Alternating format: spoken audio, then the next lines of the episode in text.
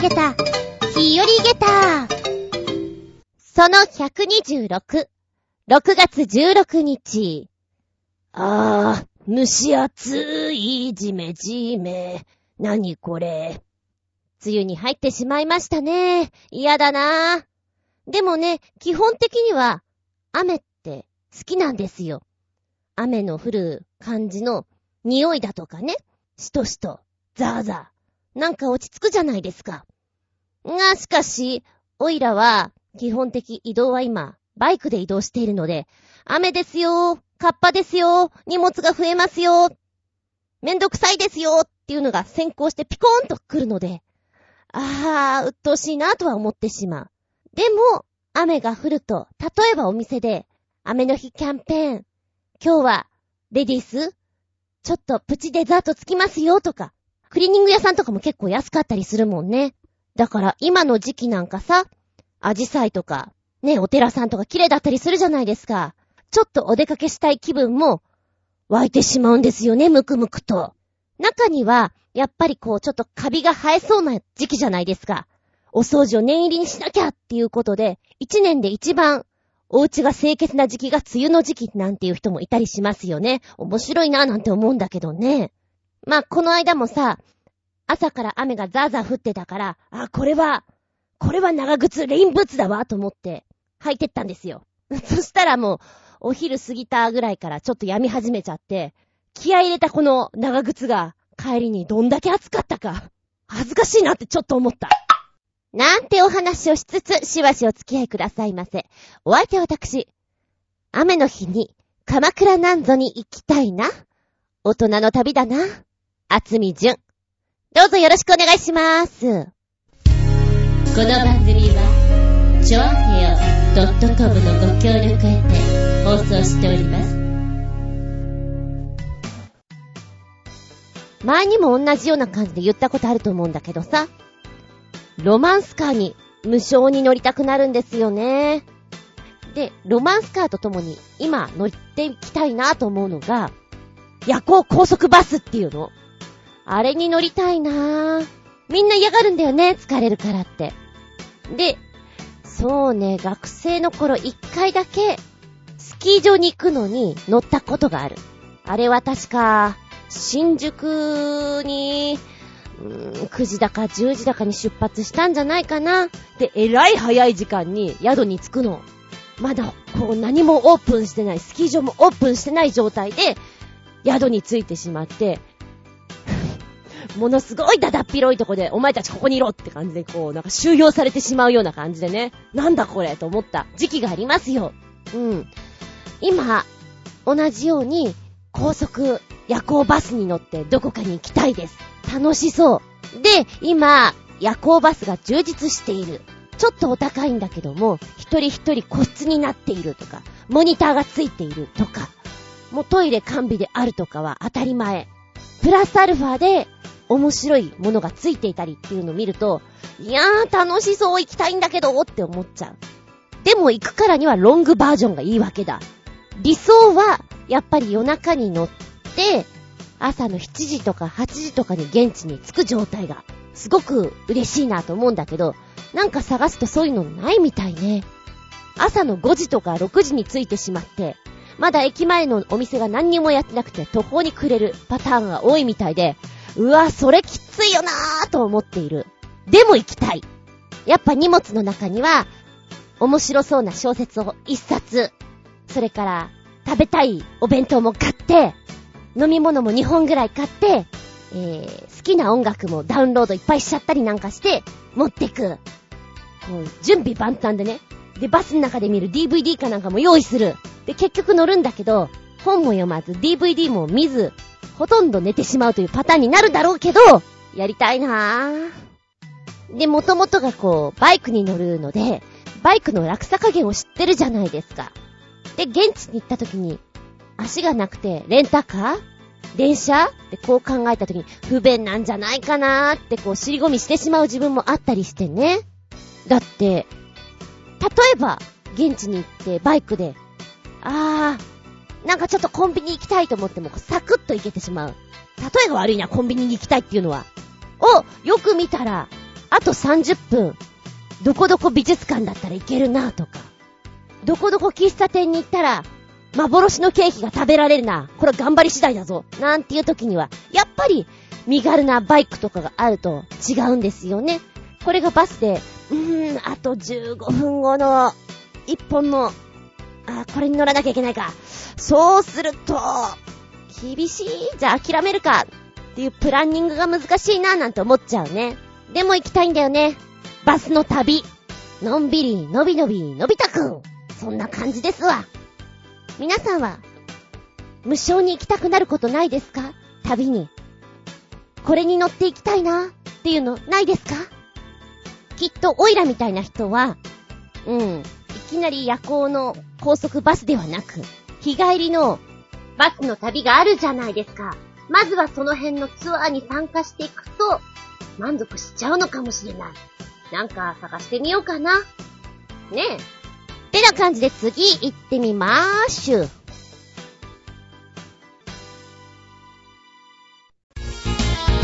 メッセージタイム。すまん !726 だからなのポカーンと聞いてる方、うん、いいの気にしないで。で、わかってる方は、ふんふーん、そうだろう、そうだろう。そんなわけないと思ったんだ、ふんふーん、と思ってくれたらそれでいいです。いや、申し訳なかったです。ええぎ、銀座100点のお話ね。ちょっと節穴で、7が見えてなくてごめん。ずいぶん違うな。桁一桁違ったもんな。すみませんでした。726なんです。はい。めちゃくちゃツッコミを入れたかっただろうなぁと思うコージアットワークさんからお便りです。ふつおた、お邪魔しまーす。いらっしゃい。八丁堀にある日本羊毛アート学園の主任講師である猫人形作家佐藤宝節さんの作品です。最近は被るだけで誰でも猫になれるリアル猫ヘッドのイベントがツイッターを賑わせました。あー、自分家の猫の毛を使ったフェルトで猫人形作れたらいいな。ホームページはこちら。では、というのです。おっ え、これ、え、これ、これなの？やだ、思ってるより超リアルなんだけど。すごい。これ見て思ったのが、アリス・イン・ワンダーランドを思い出しました。なんだか、なんだかあれ、あれに出ちゃいそうじゃない？ジョニー・デップとか、こんな感じで出てきそうじゃない？えー、でも、この方の作品すごくいいね。今、ドワーっと写真を見ているんだけど、えー、すごいなんかリアルじゃない？いいね。ママちゃん猫が子供を運んでるところとかも可愛らしいし、何？全体的な構図がとってもいいです。優しい。本当に優しい。で、お顔の表情一つ一つが、なんかすごく、キューってくるね。おー。でも、このなんでしょう、頭にかぶる、かぶり物は、ハロウィン的な感じで、いや、インパクトすごいな、これな。うん、見れば見るほどすごいんですけど、目の感じが話題になってるんだ。へえ。面白い。えー、このホームページの方にあります。日本羊毛アート学園とは、初めて聞きました。日本羊毛アート学園では、世界で唯一の猫作り専門の科目、猫科のある学園です。なにこれ？すごく面白い。2010年10月、東京八丁堀に開校。一番の特徴は猫好き、愛病家のために羊毛フェルトを作って、リアルな猫人形の作り方を学べる、世界で唯一の猫作り専門の科目猫科があることなんですよと。すごい、今行きたい。やりたい。そんな気になっております。で、えー、佐藤宝節さんというね、猫人形作家の方を先生としまして、教科書なんかも用意しまして、まずは初等科。羊毛フェルトの基礎を学ぶことができる。本科。リアルなサイズの作成技術を学べると。で、三つ目に、さらにレベルを上げて、認定講師育成科。こちらは日本羊毛アート学園認定講師としての技術と知識を学べるぞと。やだ。すごい楽しそう。ちなみに今、初等科の内容を見ているんですけど、サイズは小ぶりなんですけど、それでもリアルなニャンコを作ることができるんだって。で、クラスは火曜日に行われてるそうなんですけど、えー、火曜日とか休んで行っちゃおうかななんかこういう趣味とかできたら楽しそうだよなって、今ちょっとだけ本気で思ってる自分がいるんですけど。ねえ。えーまずはですね、あー、これでも見れば見るほど、あの、老後の趣味として いいかななんて思っちゃう。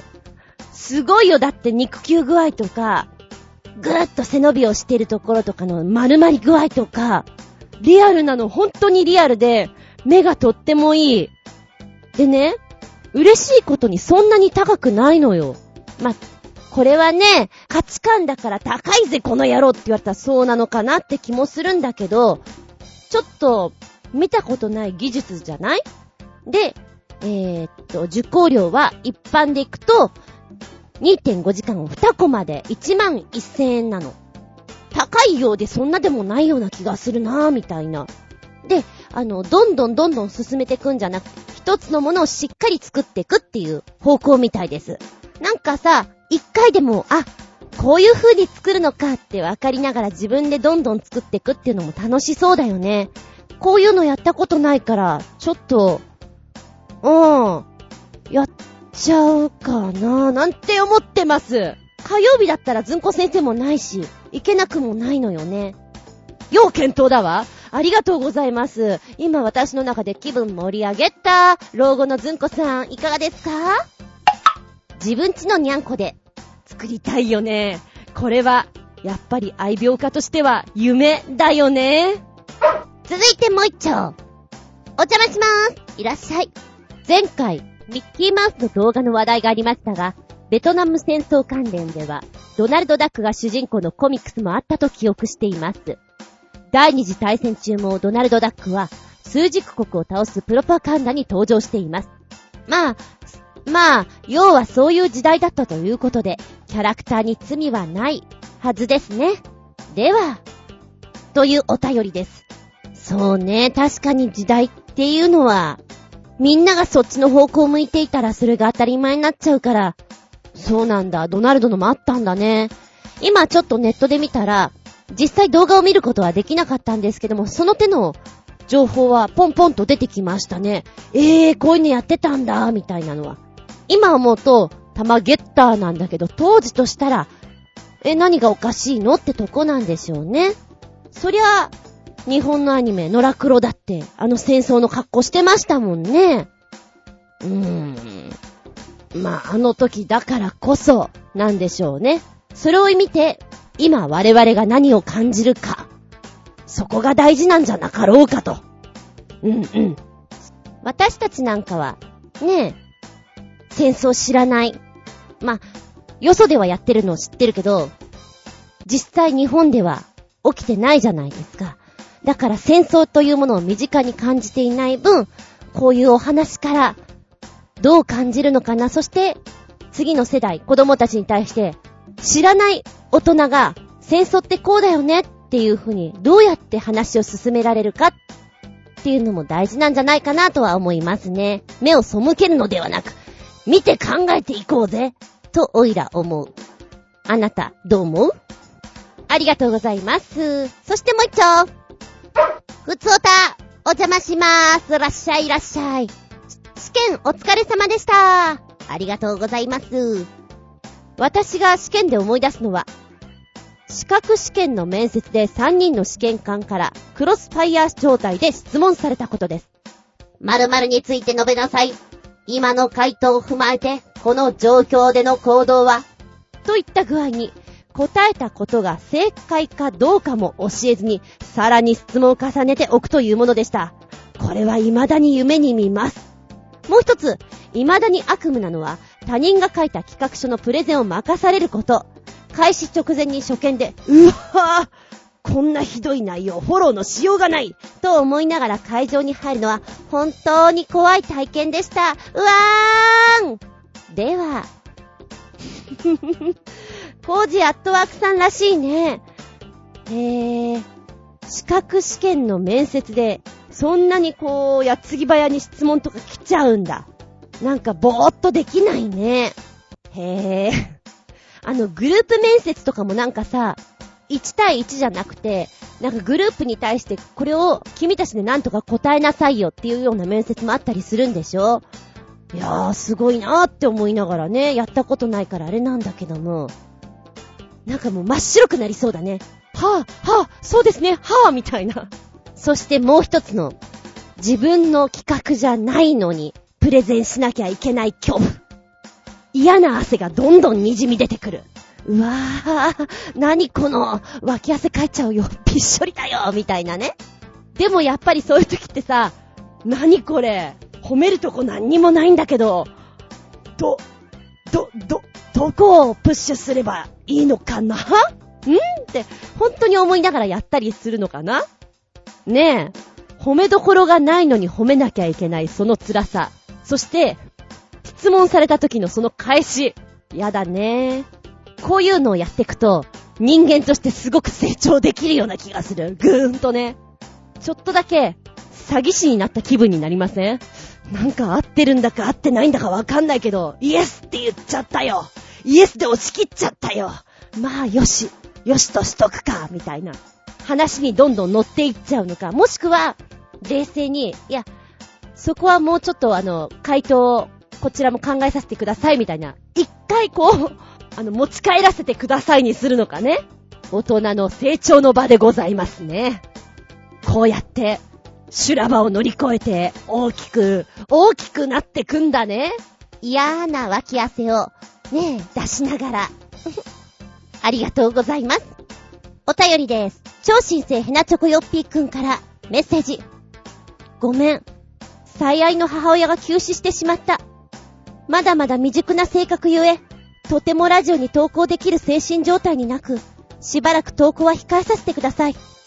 あなたも最近、お父上を亡くされ大変お辛いとは思います。が、頑張っていらっしゃる。頭が下がるし、大尊敬もしています。そのうち復活できたら嬉しいんだけど、しばらくはダメみたいです。これまで僕のしょうもないネタをたくさん採用していただき、感謝感謝です。ありがとうね。それではごきげんよう。うらららららららというメッセージいただきました。すごく大変な時に、連絡くれてありがとうございます。まずは、お悔やみ申し上げます。超新星なチョコヨッピくん、大丈夫？メンタル面大丈夫？そうなんだよね。突然って言うと、自分の中で色々なことがこう、動いちゃって、そして周りも動いちゃって、どうしていいかわからなくなってしまったりするじゃない？すごくよくわかる。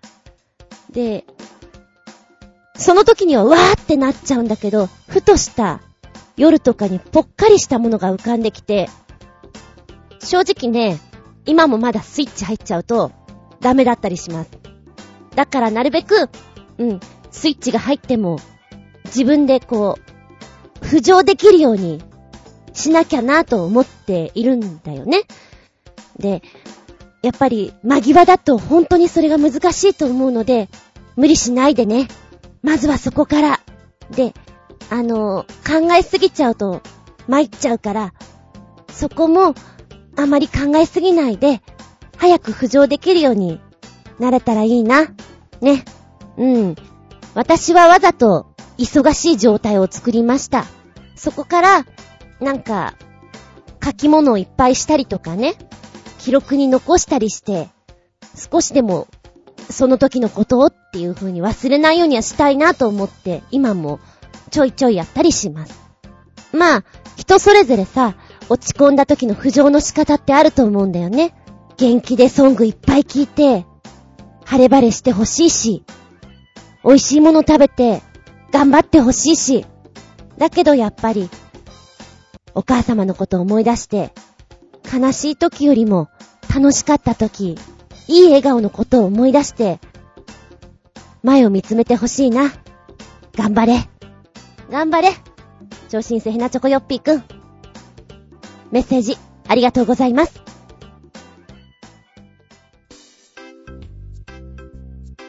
りたまげたプチゲタ話。ごめん。すまん。君を馬鹿にしてたよ。巻。あなたは焼いたフルーツ好きですか？温かいフルーツは許せますか？まあ簡単なとこで言うと、お料理に入ってる、何、温まっちゃってるねっていうフルーツたちいるじゃないですか。うーん。ピザに乗ってるパイナポー？酢豚に混ざってるパイナポーあと、焼いちゃったバナナ？まあ、バナナはちょっと別なんだけどね。まあ、バナナは熱を入れて食べる子もいるから、それはそれでちょっとまた別なのかもしれないけど、特にパイナポーね。昔、子供の頃に、ロッテリアさんが、やってた、バンズの中に、パイナップルの存在感がドーンとあって、えぇ、ー、そんなハンバーガー食べちゃうの、えぇ、ー、なんか変じゃね？って、子供の時には思ってました。食べたことないよ。えー、だからロッテリアって変なハンバーガー出してるなっていう印象がずーっとありました。ごめんな、ロッテリア。だけど食べてみたら、いや、それは食べてないよ。ロッテリアさんすげえうめえなと思ってる。ごめんな。ずっとなんかそう思ってた。って話はそれちゃったんだけども。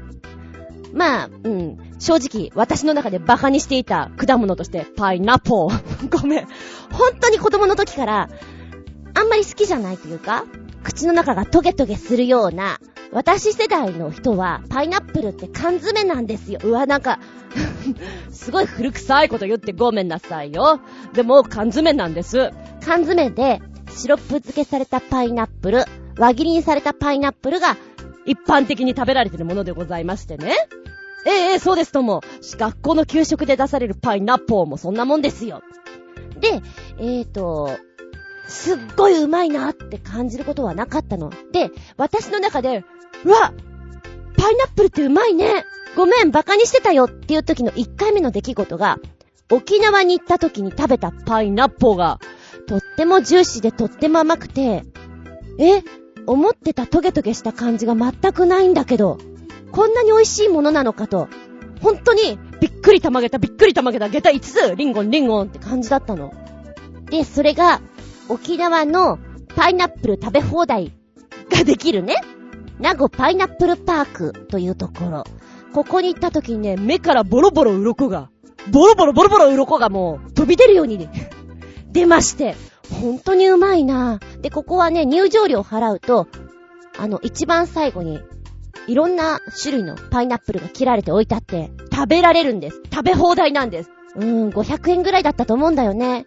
で、近くに行くと割引券とかあって、さらに安く入れたりするんですよ。絶対おすすめのパークなんですけど、ここに行った時の衝撃は本当にすごかったです。で、今回、あったかーいパイナップル食べたんです。焼いたパイナップル。えブラジリアン料理のところに行ってきて、食事の最後の方に焼いたパイナップルを出してくれるんですね。で、これ食べた時に、何これ？え、お前さんパイナップルかい？だとしたら、ごめん、本当にバカにしてたっていうぐらいうまくて、ジューシーさがなんか温まったことによってなんかさらにこう、広がるんだよね、味わいが。うひょーと思って、これはなんか、何？あの沖縄の時のびっくりよりも、さらにびっくりだで、行ったお店はシュラスコの食べ放題のお店だったんですよ。で、あの、お肉をもりもり食べてるじゃないですか。もりもり食べていて、一番最後に、まだ食べますよ。いや、もういっぱいですからいりませんっていうカードがあるんですね。そのカードを出すと、焼きパイナップルを持ってきてくれるんです。で、私は別に食べられたんだけども、焼きパイナップルというものが食べたくてですね、お店の人に言って、途中でも食べていいですか？って言ったら大丈夫ですよって言うから持ってきてもらったんです。もうその時に食べて、ひゃーお肉よりうまいかもしれない。だから、私、厚み純は声を大にして言いたい。焼いた、焼いた、フルーツは、フルーツ、うまいぞ。うまいぞ。ぜひ、ぜひ、あなたも試してごらんよ。ごらんよ。びっくりたまげた、下駄いつリンゴンだよリンゴンだよ。リンゴンだよ。よ。冷凍フルーツもまたいいんだよな。あ、次のテーマこの辺からいきそうだわ。ちなみに、おいらが小学生の頃、アイスクリームというのはほとんど出ることがなく、冷たい神が出るとしたら、冷凍みかん？あんまり出なかったかな。冷凍リンゴ？あ、冷凍リンゴはよく出ました。なんか知んないけど、8等分の1ぐらいにカットされたリンゴが袋に入って、月1とかで出てたイメージがあります。夏の暑い時期に出るとみんなシャリシャリと嬉しそうに食べるんですね。なんかすごく古臭い話をしていて、なんだな、オールディーズな感じだな。さあ、あなたも余ったフルーツを焼いてみる？いや、冷凍してみる？そして、たまげてみる？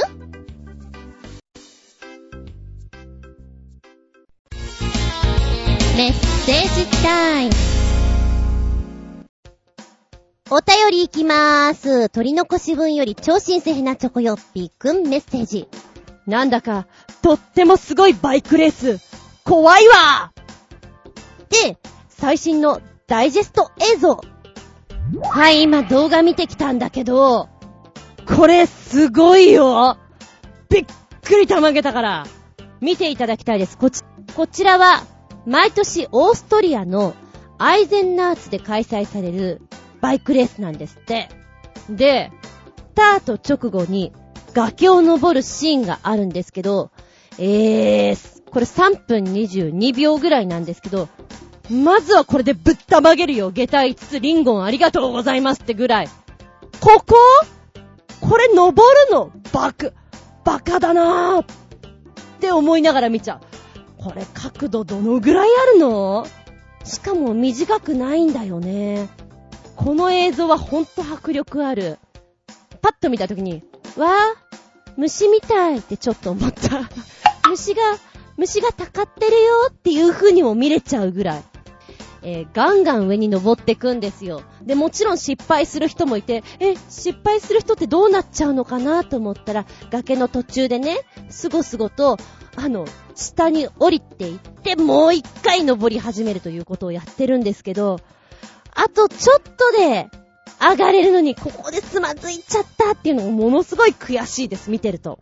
すごいな、これ。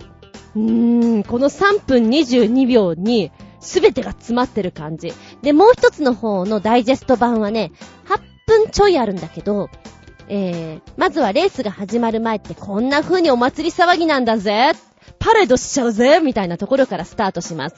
そりゃ、馬の着ぐるみを着てる人、カエルさんの格好をしてる人、えーとね、女の人でね、何北斗の剣の女性戦士みたいな何胸のとこにほら、硬いパッドみたいなのしていて、何それっていうような人もいた。何あなた北斗の剣から出てきた？みたいな。うーん、楽しそうだよ。もうお祭りなんだなぁと思って。でね、この8分の方は、レースの全体的なものをちょろちょろ出してくれてて、インタビューとかもあったりするんですよ。で、えー、ライダーさんが頭の頭の上につけてるカメラでね、走ってる時こんな風に見えるんですよっていう視点とかも出てくるので、うわ、超怖いとこ登ってるじゃん。何こんなガタガタ道行くのっていうのが見れて面白いです。でも迫力から言ったら1本目の方が、すごい来るよ。すげーなー。でも、この崖を登るのに、エネルギー使うぜ、俺たちやるぜ、イエーイみたいな盛り上がりがあるんだろうなぁ。もう転んでも痛くないや。何さ、へっちゃらさっていう感じだもん。楽しそう。いや、やりたくないけど、すごい。うーん。あの、この映像を見てるとき、いーって顔になる。いー、いー、なんか、痛がゆいような、いー。さあ、あなたも、いーって顔になってみようか。ご覧あれメッセージありがとうございます。はい、そして、取り残し分よりもう一丁超新星なチョコヨッピーくんメッセージ。別に意味などないが、世界の悪趣味な彫刻作品です。バカですねー。かっこ笑い。うーん。確かに。バカですねー。と私も言っとこうが、なんと馬鹿げたげた。4つ。これは、プラハにあるんです。何があるの？超変なもの。フランツカフカ博物館の前には、2体の男の像がございます。この像は何をしてるかというと、小便してます小便小僧ならぬ小便男子ということで向かい合っておしっこを捨てるわけですな。うーん。と、なんかあの、この像的には随分雑な作りなんですけど、作りなんですけど、なんでしょう。やりすぎ感がありますねっていう風に書いてあります。なんでかっていうと、例えば、おしっこが出る角度ですね。これが変わるとか、腰の動きが変わるとか、なんかどうでもいいようなものに力注いでませんか？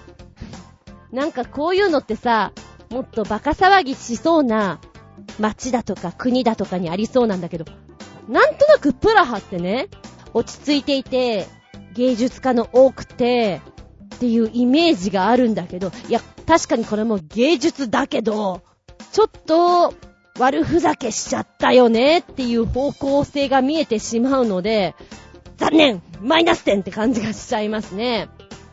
うーん。これがフランツ・カフカの博物館の前にあるという、作ってしまったというところがまた、街の人はね、うん、アートができたね、素晴らしいねって思ってるのかなそれとも、いやいやいや、これは撤去したまえよと思ってるのかなちょっとわからないんだけど、そうね。例えば、有名な博物館の前に、こんな像作りたいんですけどどうでしょうで、アンケートが来たら、バカって思うよね。もう必死で止めるよね。これはちょっと止めようかなって思う。まだよ、小便小僧の何かちょっと形を変えたものだったらいいけど、うーん、なんで大人にしちゃったかな。で、突っ込んじゃいけないのか。まあまあまあ、アートだからそう思ったんだろうーん、面白くないかな。そうね。悪ふざけって感じです。で悪ふざけなんだけど、それにしてはちょっと、つまらないかなっていう感じもしちゃうしね。弾け具合が足りないのかなって煽ってどうするって話なんだけど、まあそんなとこでしょうか。はい、そして、今回送ってくれた超新星なチョコヨッピくんメッセージ。人はこんなにも嘔吐するのでしょうか衝撃的なロボットの記事です。もうこのメッセージ自体がなんかびっくりたまげったなんですけど、うーん、タイトルがちょっと怪しい。だってこんなタイトル。やばい。イギリスがオートロボットを開発。さらに飛び散ったゲロは光るって、ピーって感じなんですけどうん、このね、この表現が汚らしいんだけれど、実は見てるとそんなでもないよ。えこちらはですね、イギリスのダービーシャーの研究者が開発したロボットで、通称、オートのラリー。あ、ラリーくんって言うんだ。うーん。ラリーくんが、いるわけなんですけど、えこの記事2013年のものになっています。で、当時はですね、イギリス、ノロウイルスが結構すごかったようで。いいか？ノロウイルスっていうのは怖いんだ感染するとこうなるぞという意味合いで、これ作ったみたいなんですよ。で、医学生がよく使うマネキンの頭部を利用していて、舌とか歯もつけられているんです。で、見た目は人間そっくりですよ。胃に見立てた容器には液体が入っていて、液体を空気圧で逆流させると食道を通じて、ラリーの口からドワッと出るわけですね。ドワッと。この液体には蛍光成分が含まれているために、飛び散った嘔吐物を拭き取った後でも、電気を消せば、そのなんでこんなことするかなその後がですね、ピカピカと光って見えるんですよ。まあ、星屑のよう、美しいわって思うのかな？ラリーの、ラリーの出した嘔吐物、みんなで見てキラキラ輝いてくれたまえ。うーん、ちょっとわかんないんだけど、悪ふざけ。さっきよりも、なんと馬鹿げた、下駄4.5でしょうか。作っちゃってるね。これ見て、あ、うがい手洗いちゃんとしなきゃ。うがいは関係ないのかな？手洗いをちゃんとしようとか、食中毒にならないよう気をつけなきゃとか、ちょっと思うのであるならば、それは成功なのかもしれない。ただ、この映像を見る限りにはふざけちゃいましたという風には見えますけどね。こちらの中で、えー、ラリーくんのおえーっていうシーン見れます。あ別におえーとは言ってないから、噴水みたいなもんですよ。あのー、気持ち悪くないです。大丈夫です。で、あとは番組内のコメンテーターがお話ししてる雰囲気のところ、英語がわかってるとこれ何言ってるかわかるからいいよね。おいら何言ってかちんぷんかんぷん歩いて30分です。ありがとうございます。おへー。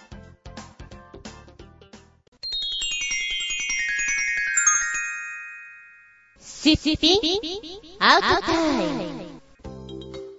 はい、今回のテーマは、店員さん、大丈夫？で行きたいと思います。んっとね、超面白かったのが、あの、私が関わっていたお店なんですけどね。まあ、バイトやっていたところなんですけど、お店は何店舗ぐらいあるんだろう ?48 店舗ぐらいあるのかな？で、関東、関西ってこう、いくつか散らばってるのよ。えー、私がいたところは経理で、まあ、データがこう、日々送られてくるわけなんですよ。ファックスとかでね。前にやってた仕事ですよ。ずいぶん前だから話しますよ。で、えー、っとね、ちょうどその時に、普通ね、本部に連絡するときって、やっぱ大人だったらそれ相応にお疲れ様です。何々店のなんとかですけれども、こういうこれこれがこうです、みたいな。まあまあそんなところからスタートするじゃないですか。もっと堅苦しい文章で行くかもしれません。で、一番笑えたのが、まあ時効だから言う。場所は新宿総本店。まあお店の名前は言わないよ。お店の名前言わないけど、新宿総本店の佐藤くんです。いくつかは知りません。ファックスが来ていたんだけども、ペーっと来た。で、それを振り分けるときに見て、プッって思ったのが、出だしが、お疲れ様とかじゃないんですよ。こんにちはモンハンやってる？総本店の佐藤です。やばいやばいファックス来ちゃったと思ってで、この人は、お店で、フロントにちゃんと立ってるんですよ。大丈夫かと思って。一応ほら、本部だから、本部の方に、連絡来るときに、こんにちは、モンハンやってるはないでしょと思って。で、なんとかがないんです。よろしくモンハンなんとか最高この子は、もしかしたら高校出たばっかりで、うーん、大人にメールを出したりとかしたことがないんだろうな。通常も、お友達とやるときも LINE とかで、件名とかもちゃんと書いてこないんだろうな。しっかりと思ったの。でね、しかもその内容は、うちに送るんじゃなくて、もう一つの方向に送らなきゃいけないものだったんですよ。しかもうち送ってるし、みたいなね。大丈夫？ね、お店として大丈夫って本当に思った。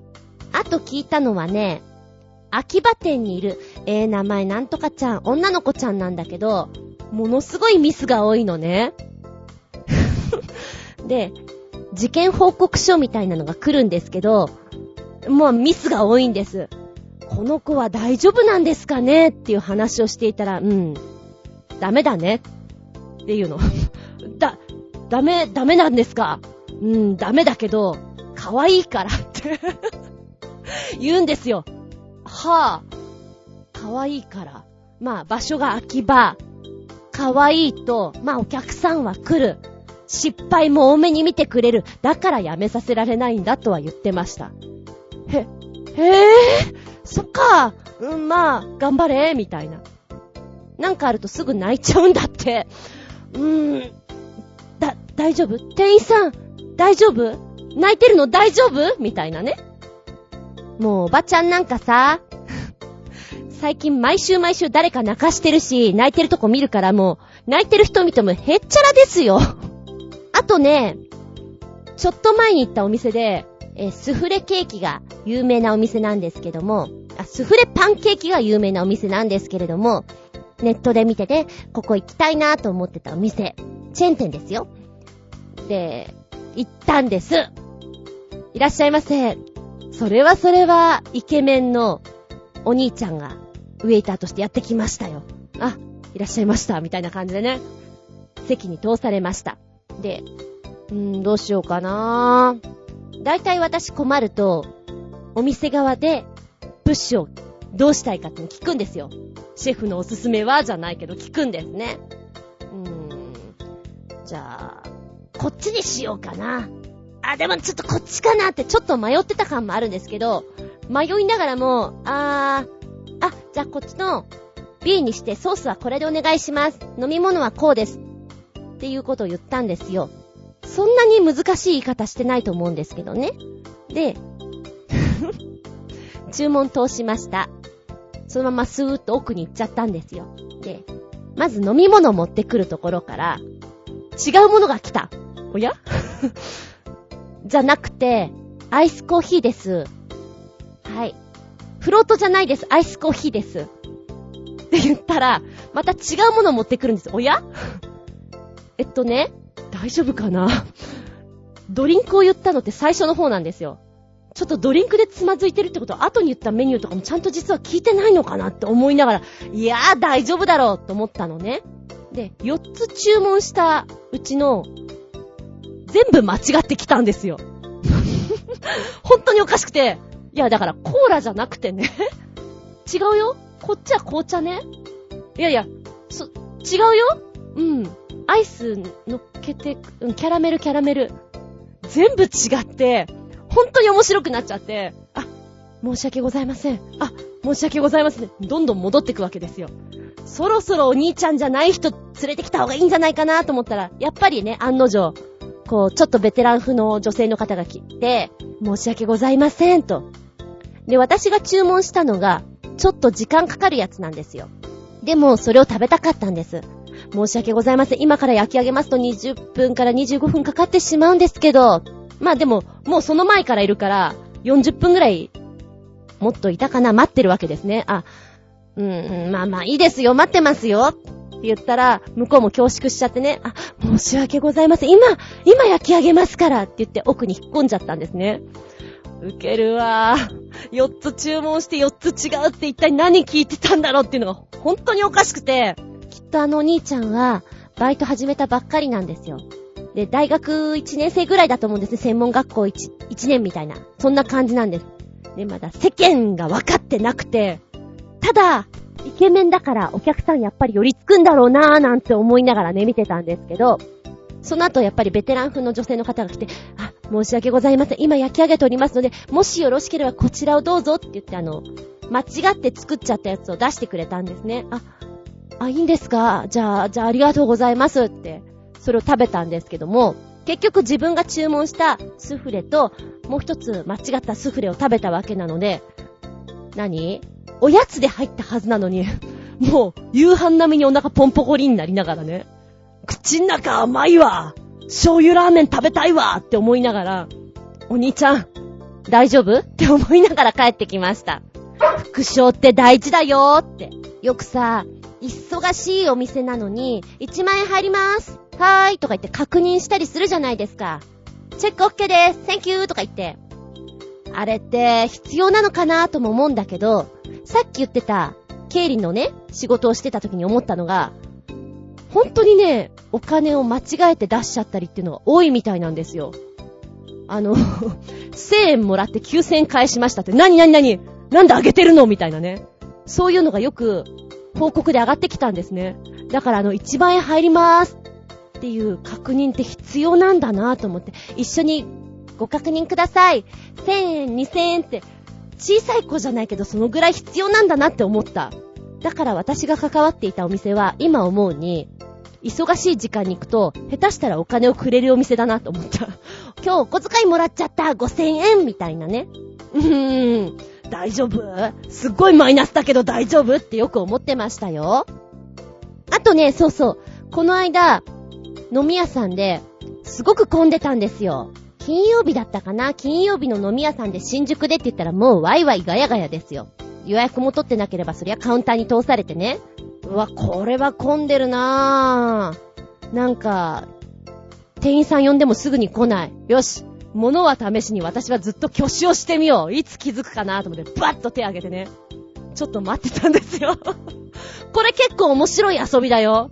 はって気づいた時の店員さんの顔が面白い。手挙げてるみたいな。二人ぐらいね、ちょっとしてから気づいた。でも、軽く15秒は手を挙げてる状態だったね。15秒って長いよ。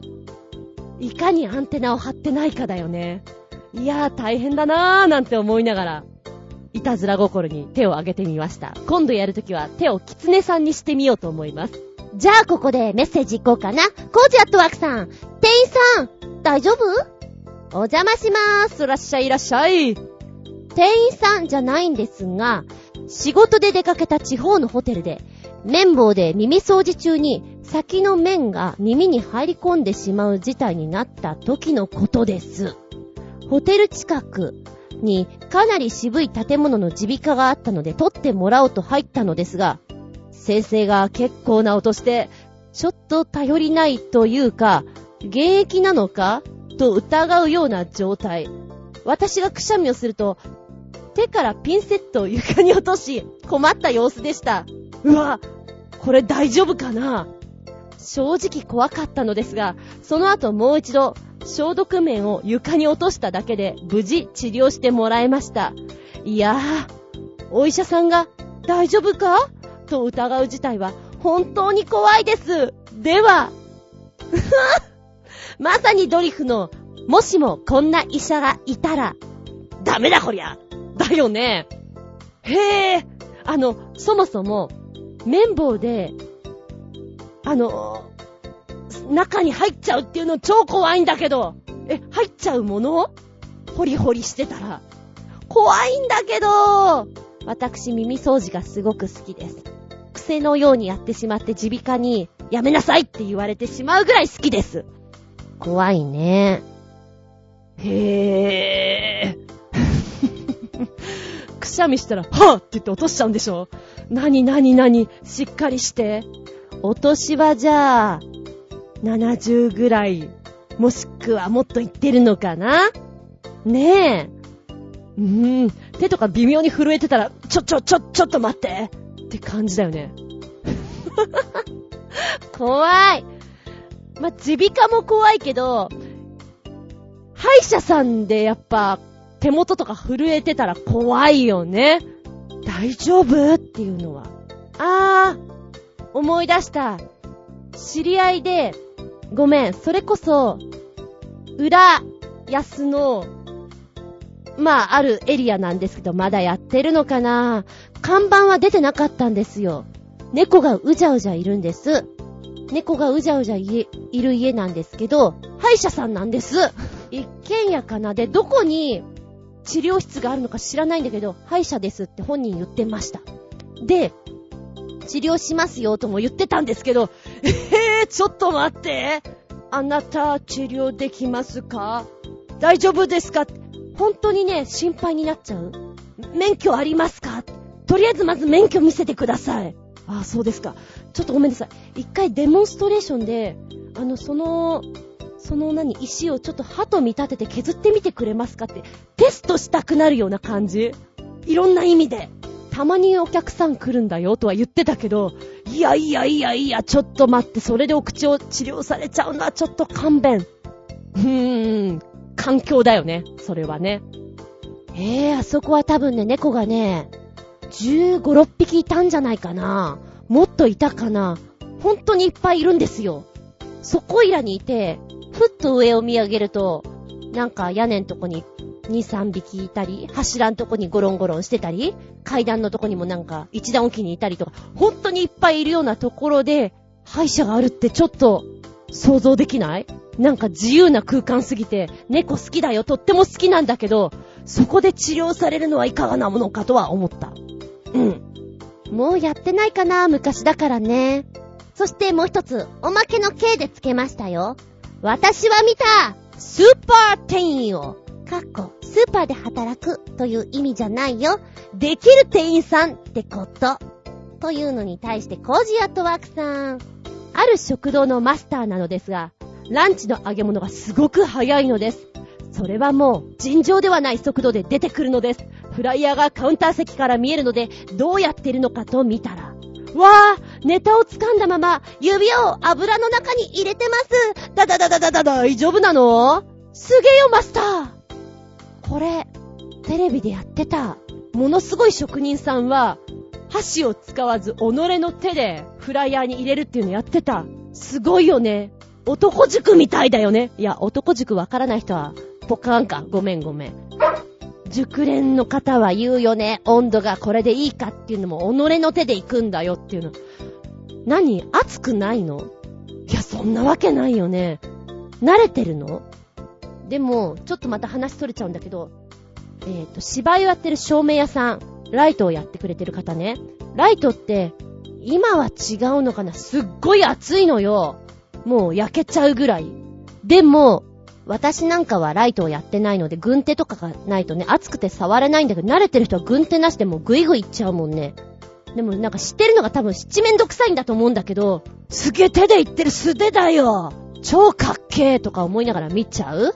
なんかそれに近いのかなーって思っちゃう。職人さんだね。そうね、私の知り合いが感心してたのは、すごい混んでるお店なんだけれども、スーパーでね、レジ打ちパパパパってやってくれて、スーパーの袋を渡してくれて、シャッと開いてくれる？その開き具合の加減が、ものすごいいいんだって。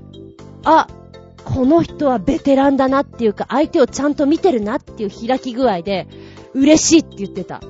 で、そんなことに気づけるあなたも私はすごいなと思った。なんかそういう話を聞かないとさ、店員さんがこう袋をピッと開けてくれた瞬間とか私多分気づかないと思うのね。それを言われたから、スーパーでそういうのを見るようになったけど、ああ、この店員さん、気配りがすごいなとかね。あ、今さっと拭いたね。おー、やるやる。君、君今こぼれてる。そこ、そこそこいろいろこぼれてる。拭いて拭いて拭いて。うーん、水、水水。とか、思う方とかもいろいろいますよ。だから、スーパー店員のアンテナの張り方って半端ないなとは思いますね。うーんとね、スーパー店員。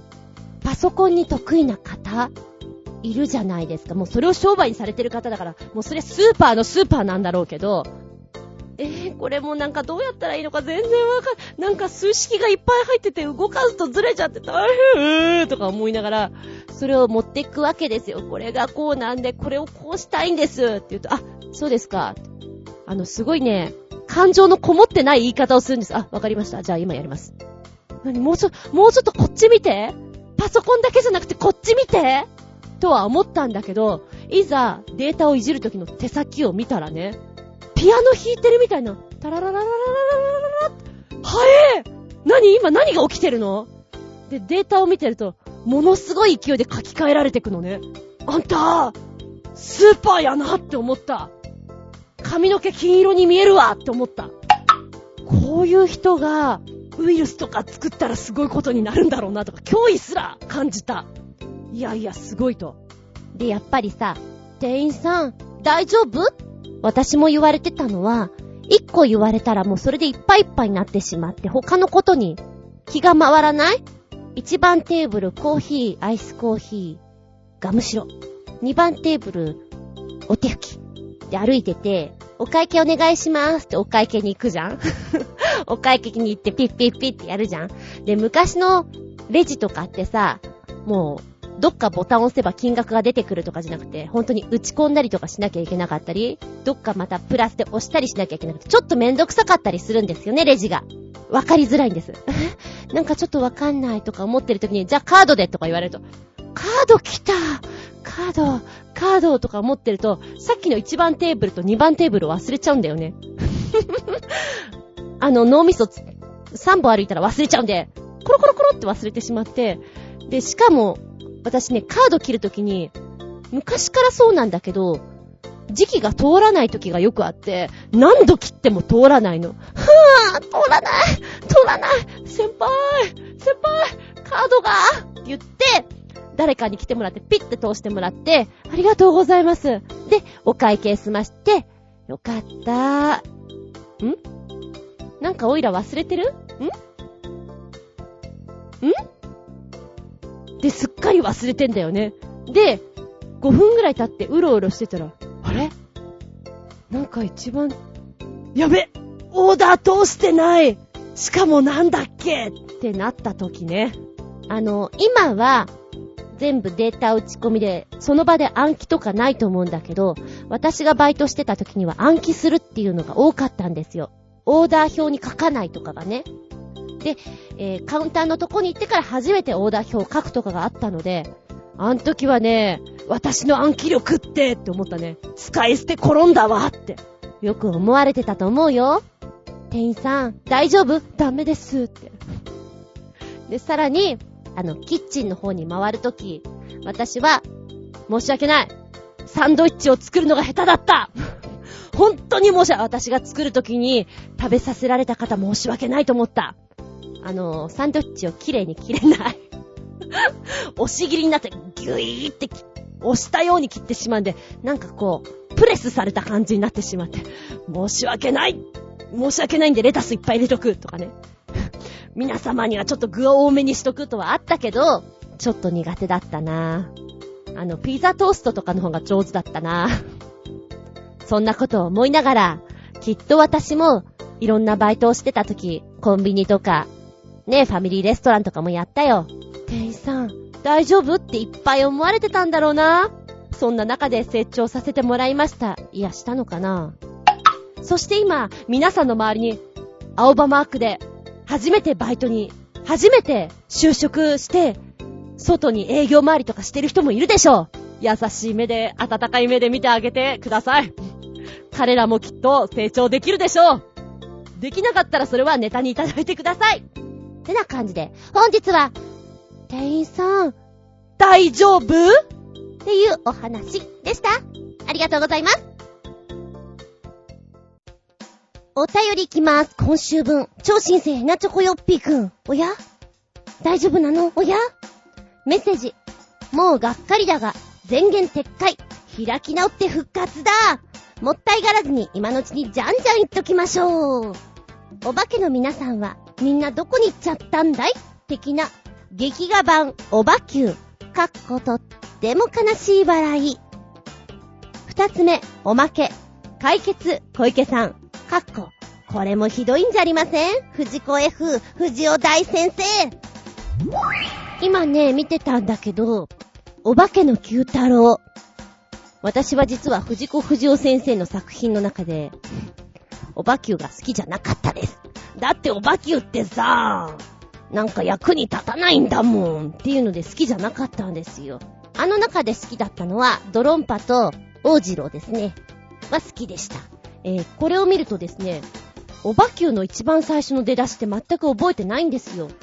漫画とかテレビでやってたのあるのかもしんないんだけど全くわかんなくても、アニメの中ではおばきゅうというのがいるっていうところからスタートだったんですが、これ見るとね、翔太くんがおばきゅうの卵を雑木林で見つけ、路地で大ぐらいで犬が苦手で、靴にしか化けられない落ちこぼれの九太郎が繰り広げるドタバタ劇。これがお化けの九太郎だよと書いてあります。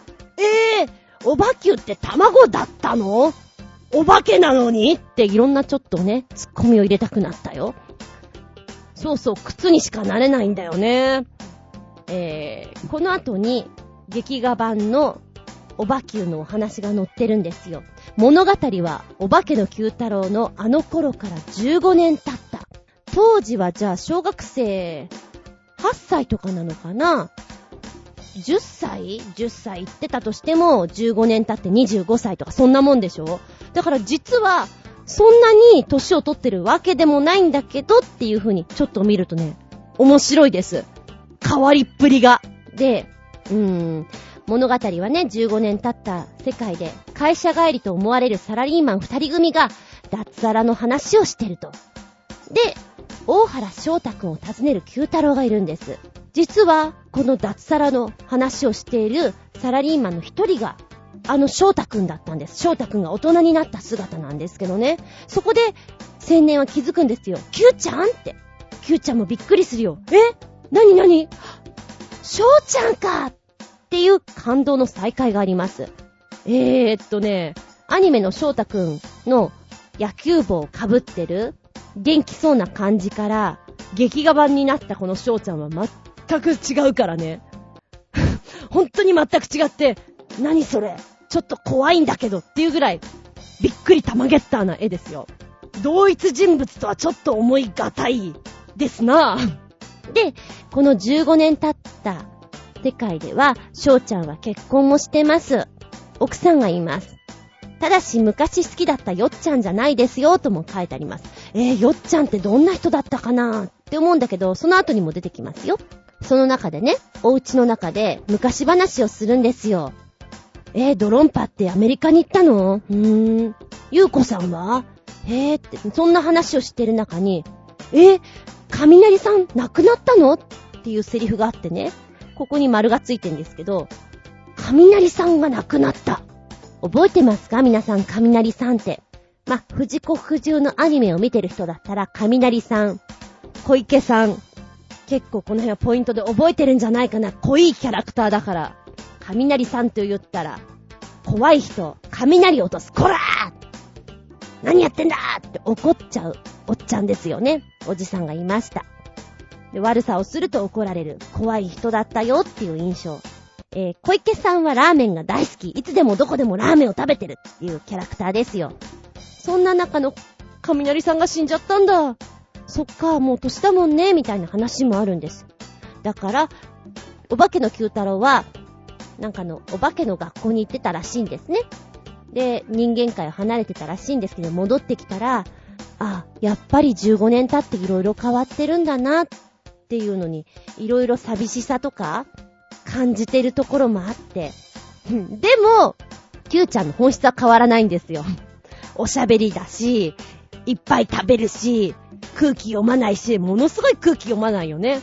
彼とは一緒にお仕事できないわって思うぐらい KY なんじゃないかなと思うんだけども、そこがまた、いいとこなんだよ。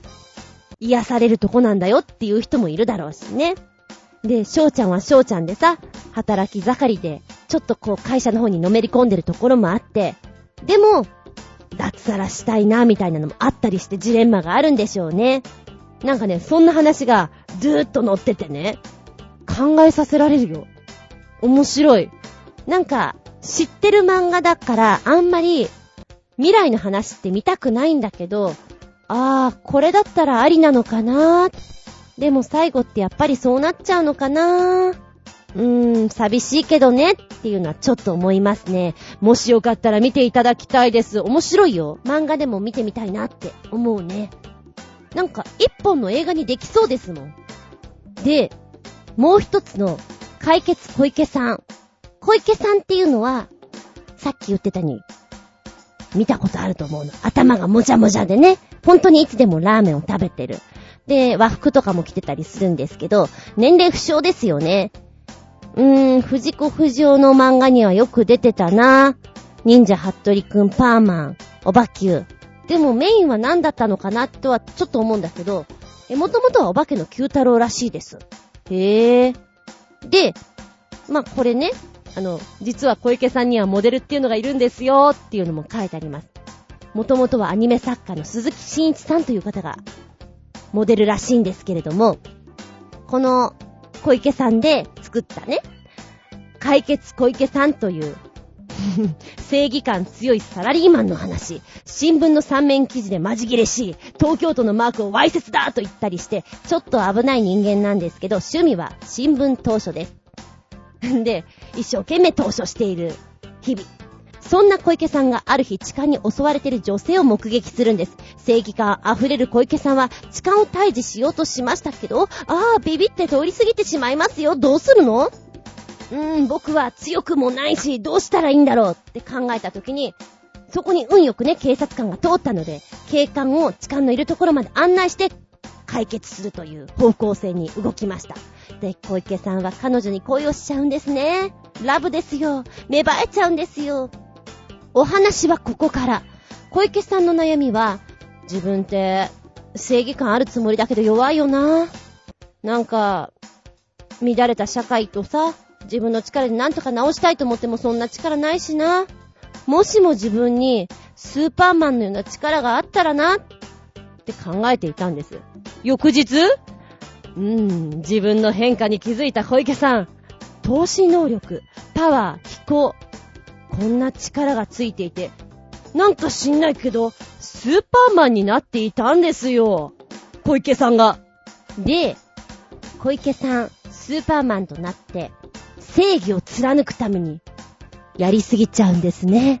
彼の正義感はちょっとずつずれちゃうんです。で、その後は、本当にこれ藤子不二雄の作品なの？って思っちゃうような。あーでも、藤子 A さんがこういうの考えそう。本当に F さん？どうなの？ってちょっと私わかんないんだけど、うーん、後半の方はだいぶね、あの、笑うセールスマン的なブラックな感じになります。ご覧ください。ブラックな小池さんを。そして、大人になった、翔ちゃんをご覧ください。こうすると、うーん、思ってたのとからずれるから、あんまり漫画にしてほしくないところもあり、あ、そうだな。ドラマとかで映像化するんだったら作ってもいいんじゃないかなっていう気がする。昔さ、Q ちゃんっていたよな、みたいな話から行くのは今だったらできんじゃないかな。どうかな？難しい？かもしれない。うん。でもほら、暗殺教室みたいなのとかも今映像化できてるじゃん。意外とできんじゃない？この15年後の世界は面白いかもしれないよ。なんて思いながら見てみました。ありがとうございます。あと、復活。無理するな。ありがとう。元気でソング、やる気でソング。まずは取り残し分より、超新星ヘナチョコヨッピーくんからね。えー、っと、PV らしい PV。青春っていいなかっこ笑い。というコメントいただいております。その前には、死者もの3つの曲ご紹介させてもらったんですけども、女性スリーピースバンドいいよということでおすすめしてくれてる、死者もさんの青春バージョンかな。本当にね、ああ、こういうのってなんか、ういういしいな。私もこんな時代、あったのかないや、なかったな。歩めばよかったなって、そんな思いで聞いておりました。死者もの1曲目、君と夏フェス。2曲目、さよならの季節。あのー、本当に少女漫画のような、そうね、ジャンルで言うと少女漫画が一番ぴったりなんだけども、キュンキュン、キュンキュンきます。かわいいです。カラオケで歌いたいです。っていう曲ですね。歌詞もとっても可愛いの。君と夏フェス。うーんとね、まあ、あいついいなーってちょっと思ってること、好きなバンドとかの話をして、え、何？好きなの？へえ、そうなんだ。あ、CD 貸してくれんのありがとう。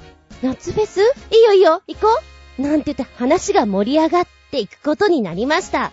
あれ？これってもしかしたらデートなのかな？みたいなそんなノリで行く感じがすごくして可愛い。一番最初に言ってる言葉。まだ照れくさいあいつとフェスに行く約束をしたはいいけど、あまり乗ってたら惹かれそう。控えめに楽しむって決めたんだっていう。ちょっと乙女心がさ、ぴょこんと出てきてる感じがして、いいんですなぁ。で、一番最初この PV ね、あの、スタートして、前半26秒間、おとなしで女の子が走ってるんですよ。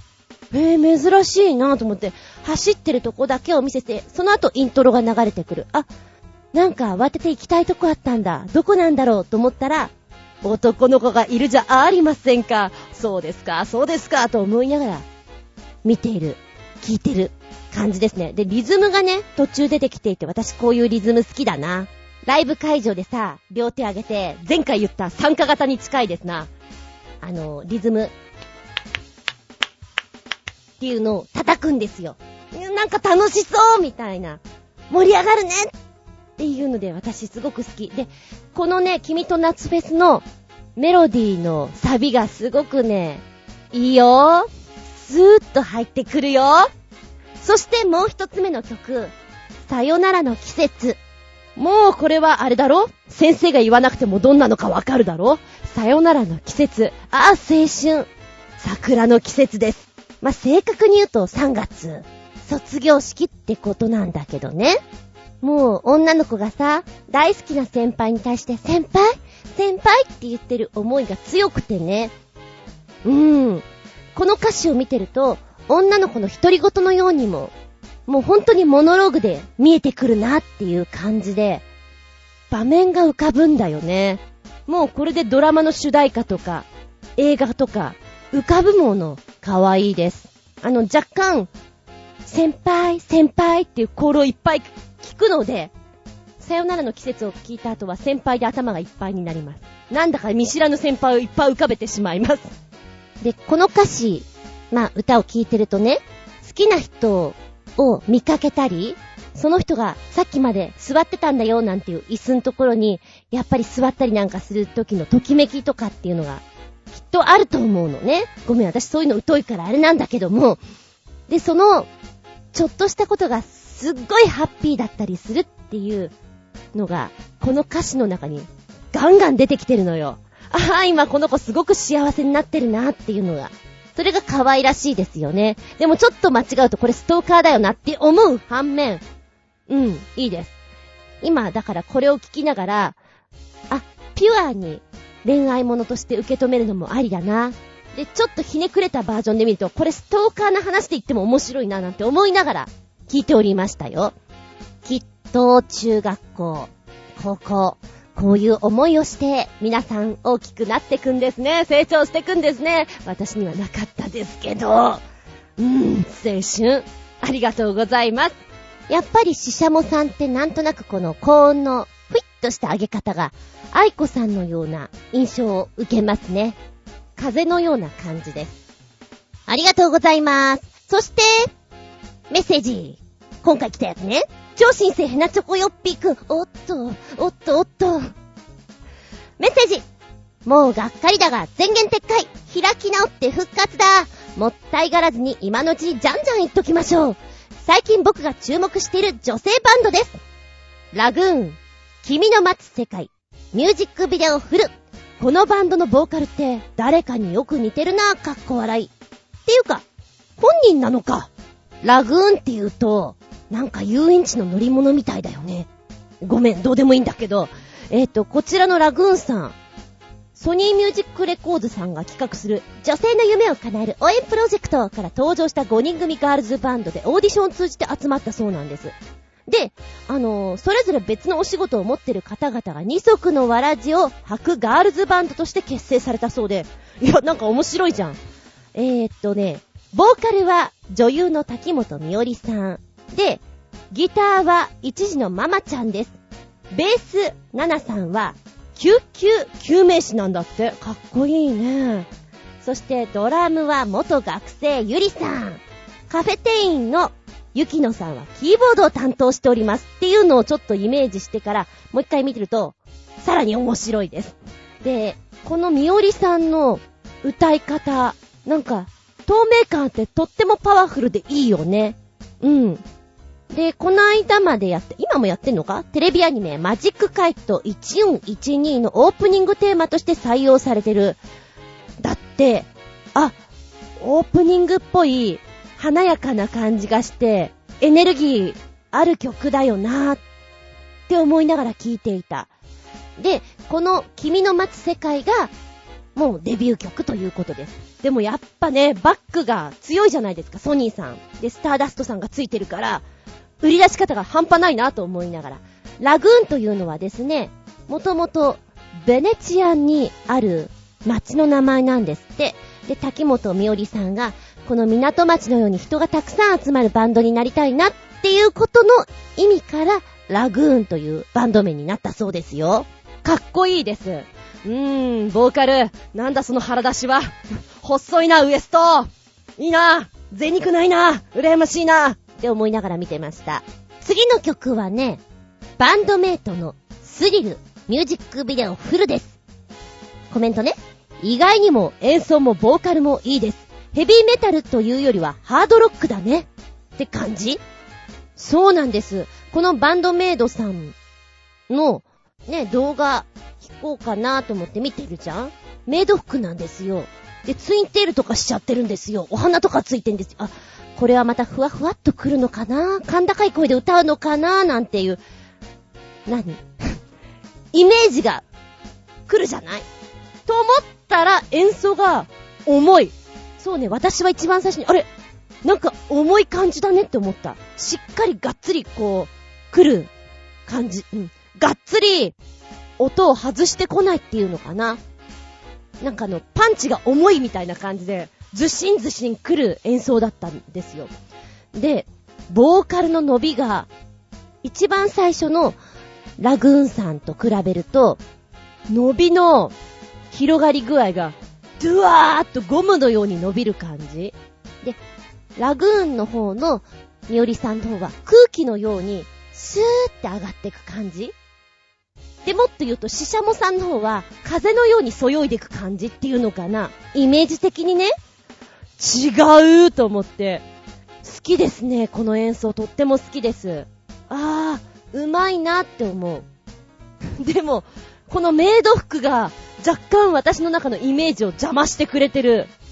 だ、ある意味、日本人の女の子がメイド服ってとっても可愛いになると思うのね。だから、可愛い路線で売ってるんだけど演奏はすごいぜっていう方向なのかなと思って、今ブログの方とか見たら、あのー、全体的にはこういうゴスロリ、ゴスロリなのかな？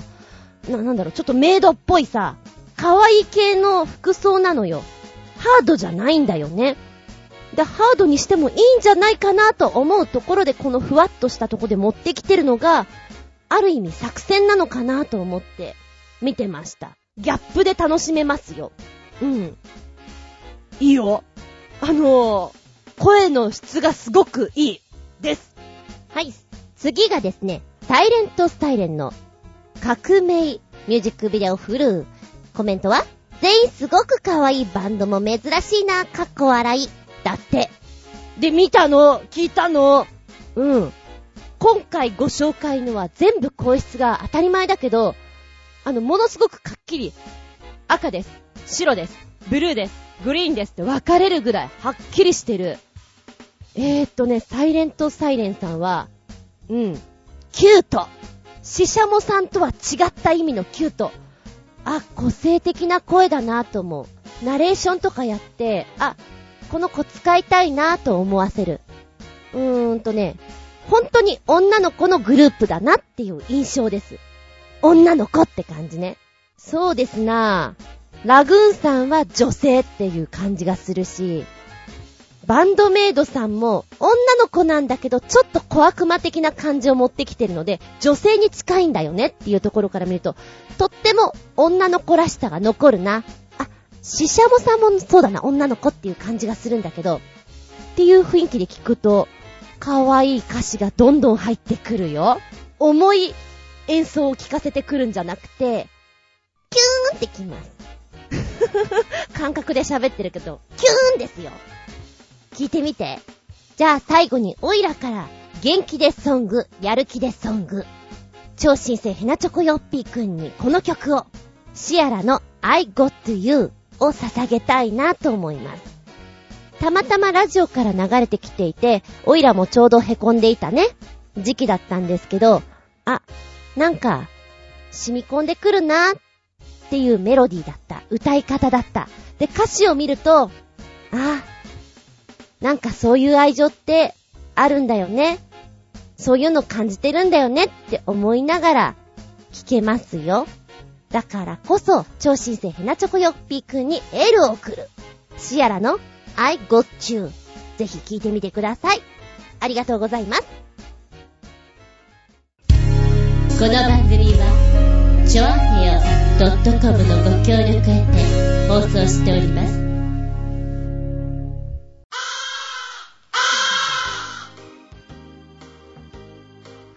本日も長々とお付き合いありがとうございます。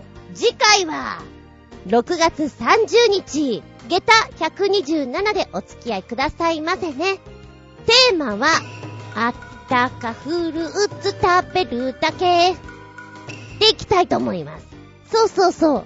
今回の玉ゲッターでお話をしました。焼きフルーツ。あったかいフルーツ。フルーツって冷やして食べるもんじゃないの？って思ってません？いや、私はそう思ってるの。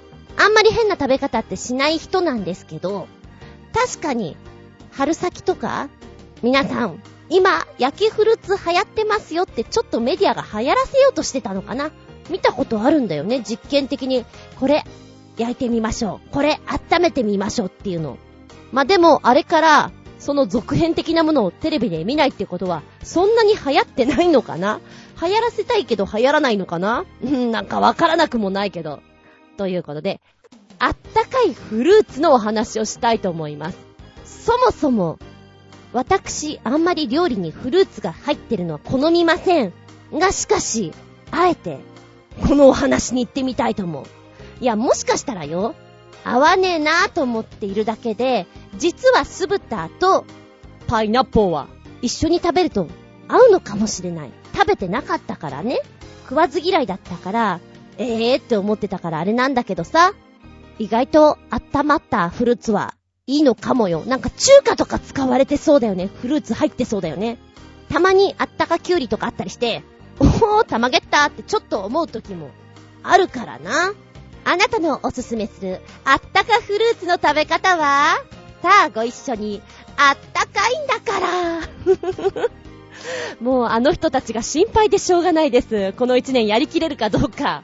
ねえ。ちなみにね、今、ずんこ先生、こう、レッスンとかいろいろ見てるんだけど、あの、ダンスの先生が、複数名見たな。あったかいんだからってこう、手をさ、もにょもにょもにょって動かしながら、ちょっと下に膝をクーンって下げるような動きあるじゃないですか。あれを取り入れる振り付けをすごいしてるんだよね。めちゃくちゃ見た。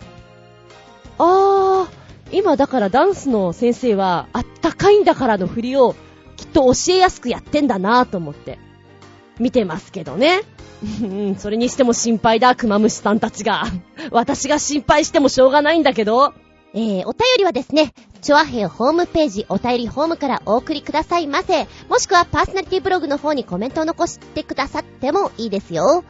えー、直前になりまして、すっげー直前になりまして、私のブログ、ずんこの独り言の方にもテーマ出しますから、そちらにコメントを残してくださっても構いません。もちろんメールフォームの方は、早めに用意してございますので、ポチッと入っていただけたら、なんか知んないけどメールフォームがいっぱいありますから。今ね、二つ三つ作ってやった。ので、お好きなところから入ってみてください。そのうち統一するけどね。うん。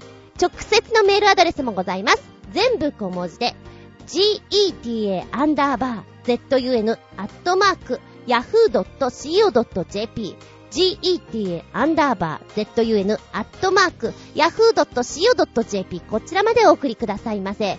お便りは、あったかフルーツですよ。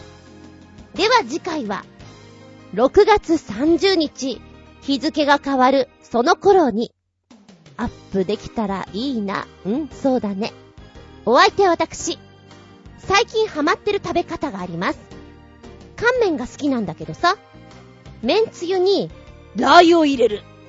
割と多めに。これが、美味しいの。ちょっとこのごま油っぽい感じの香りがふわっときて、美味しいの。試してみて。厚み順でした。2枚聞くまい話すまい？ずんこの話も、もう、おしまい？バイバイキーンキンキン。んっとね、帰り道に気になる店があったのね。店名、なぜそばにラー油を入れるのか。黄色い字に黒字で書いてあったかな。で、ラー油のとこだけ赤で書いてあって、すっごい気になる店名だなと思ってたの。でもなんか変な名前じゃん？きっとほら、うちは世界で2番目に美味しいラーメン屋さんですとかさ、うちは日本一辛いお店ですとか、ああいうのに近いのかなと思って、ちょっと入るのなんだなと思ってたのよ。だけど、そのお店のね、系列店でカレー屋さんがテレビで出てたの。で、評判がいいと。で、行ってみた。あ、悪くない。っていうことは、あの蕎麦屋さんも外しはしないんじゃないか？と思って、この間行ってみたんですよ。私、基本はうどん派なんですけど、蕎麦ってうまいなって本当に思った。いや、あのー、ジャンクだよ。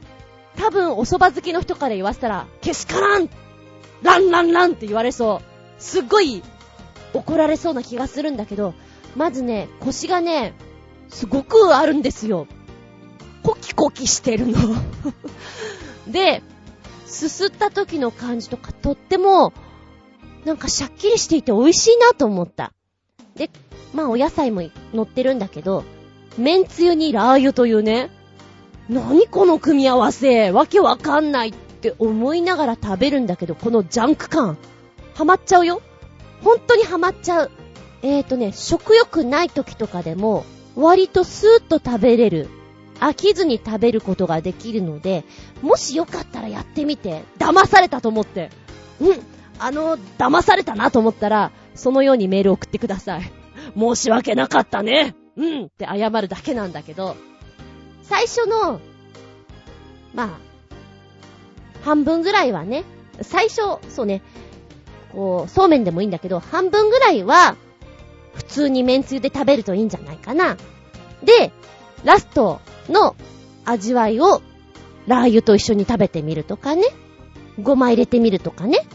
今日も食べてみたんです。さっき食べてみたんですけど、今日は麺つゆに、えー、ラー油も用意して、もう一つが、溶き卵と胡椒を用意して、食べてみました。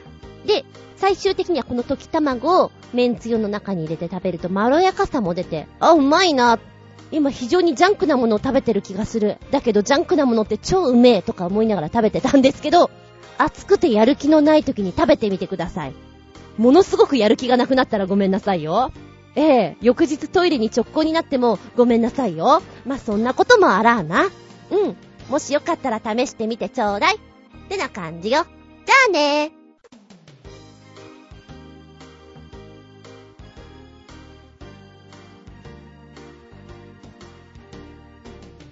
Ah!